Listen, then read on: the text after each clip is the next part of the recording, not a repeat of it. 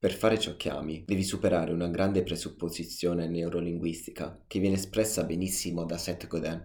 Do what you love is for amateurs, love what you do is for pro. Per fare ciò che ami c'è bisogno che tu sappia che cosa ami veramente e credo che la maggior parte delle persone identifica ciò che ama più in una fuga da ciò che non ama e non in un avvicinamento a chi è veramente. Se non l'hai capita, come fai a sapere che quella cosa la ami veramente? È quello che vuoi quel sogno? È un tuo sogno? O invece è qualcosa che ti hanno imposto i media, i genitori, le condizioni di vita o le società in cui sei stato esposto? Come sappiamo che veramente quella cosa è quella che noi amiamo fare se non la stiamo facendo? Perché? Facci caso, quando dico che l'amore è una fuga, penso a coloro che continuano ad innamorarsi della stessa donna o uomo in corpi diversi e prendono sempre l'innamoramento come una fuga dalla routine che non amano. Tutti amano la novità, è vero, perché il nuovo incontro porta brio, ma non è detto che lo scappare dalla routine sia poi tanto diverso dallo scappare da te stesso. Per fare ciò che ami devi sapere ciò che ami veramente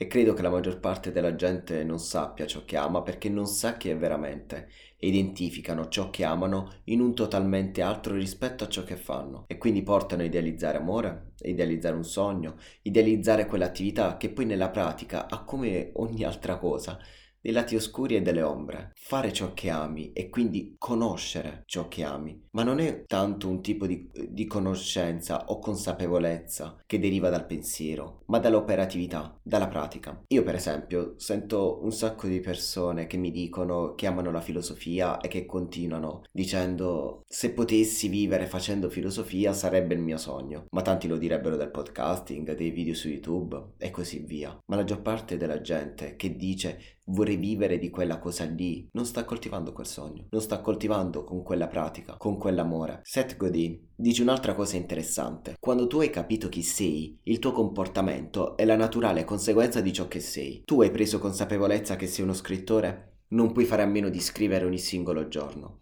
Lo stesso Godin, circa 15 anni fa, ha aperto un blog e dice io sono un blogger e da quel giorno quotidianamente puoi leggere e trovare un post sul suo blog. Quando mi dicono io vorrei vivere con la scrittura, allora la domanda provocatoria sorge spontanea. Quanto scrivi durante il giorno? Eh, non ho tempo. La verità non è che non hai tempo. Hai altre priorità, perché per te è importante, che ne so, passare tre ore al giorno sul telefono, passarne una su Instagram o fare binge watching la sera su Netflix. Se tu sai chi sei veramente, ciò che ami fare è la diretta conseguenza. E non è che è qualcosa di esterno a te o in un altro tempo rispetto a te. La gente sogna di fare quello che ama, ma la verità è che confonde un hobby con una professione. Perché quando tu fai del tuo hobby un lavoro, lo sai che ci sono dei lati oscuri, lo sai che ci sono dei giorni in cui non sei in forma, lo sai che ci sono degli ostacoli che devi superare. Quando invece siamo nella dimensione dell'hobby, cavolo, la corsa per esempio, è il mio hobby. È il mio hobby, ma oggi non ho voglia. Crolla il mondo? No. Domani nemmeno voglia. Crolla il mondo? No. Per me quello di andare a correre è un hobby, è vero. E non mi è mai venuto in mente di fare lo sportivo di professione o il runner di professione. La verità è che quando tu scegli una professione, non lo so, come il content creator o, o la psicologia, ecco, per esempio, penso alla psicologia, penso a tutte quelle persone che dicono a me piace tantissimo parlare con le persone, mi piace tanto dare dei consigli. Cavolo, se riuscissi a vivere di questa cosa qua facendo psicologia, allora sì che sarei felice. Tu lo sai benissimo che la passione di dare consigli, ammesso e non concesso che questo sia il lavoro dello psicologo, porta con sé coltivare una passione, costruirsi un proprio credo, praticare la conoscenza sul campo per anni, creare del valore per la gente. E non puoi avere la presunzione di saper dare dei buoni consigli e identificare nel dare buoni consigli una professione, perché quando si entra nel campo della professione ci si scontra con la routine. E così come la differenza tra hobby e professione c'è anche tra innamoramento e matrimonio. Il matrimonio, che per me si ha nella quotidianità,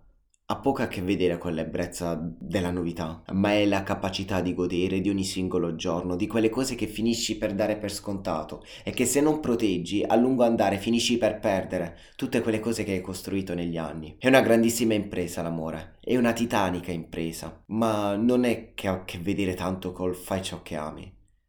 Signori, prendo la moto e ci vediamo. Come ci vediamo? Eh sì, me l'ha detto il coach che devo fare ciò che sento. Prendo questa passione e voglio fare i diari della motocicletta. E amore questo? Forse.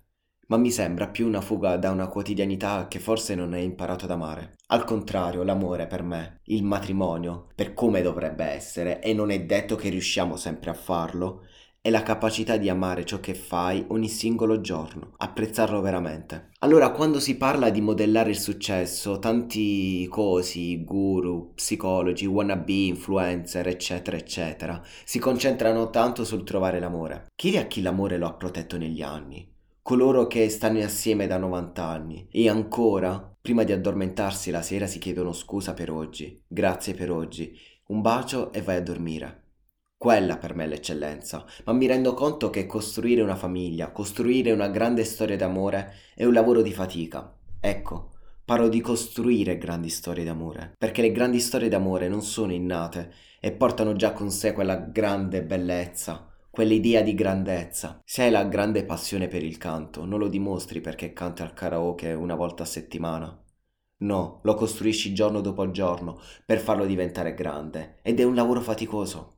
Sì, è un lavoro faticoso e oggi quasi nessuno ha voglia di fare fatica, perché il rischio è identificare ciò che amiamo e ciò che siamo nel totalmente altro rispetto a ciò che facciamo. Ma questo rischia di creare una vita e anche una carriera prigioniera di mille partenze, perché l'amore va portato avanti con costanza. Se tu non impari ad amare ogni tuo singolo giorno, trovare la luce nel tuo lavoro, così come nella tua famiglia, nelle tue relazioni, nelle tue amicizie, non è che il prossimo amico, la prossima fidanzata, la prossima attività, il prossimo lavoro ti porteranno alla felicità. E quindi, e ancora una volta, non è una cosa esterna a te, ma qualcosa dentro di te e mi rendo conto che tanti hanno perso fiducia nel futuro e quindi il compito di chi fa podcast, di chi fa contenuti, di chi fa storytelling nel ventunesimo secolo, forse è quello di condividere un messaggio di speranza e di concentrarsi su ciò che abbiamo e che spesso diamo per scontato, in primis la salute, trasformando così lo storytelling in uno story doing.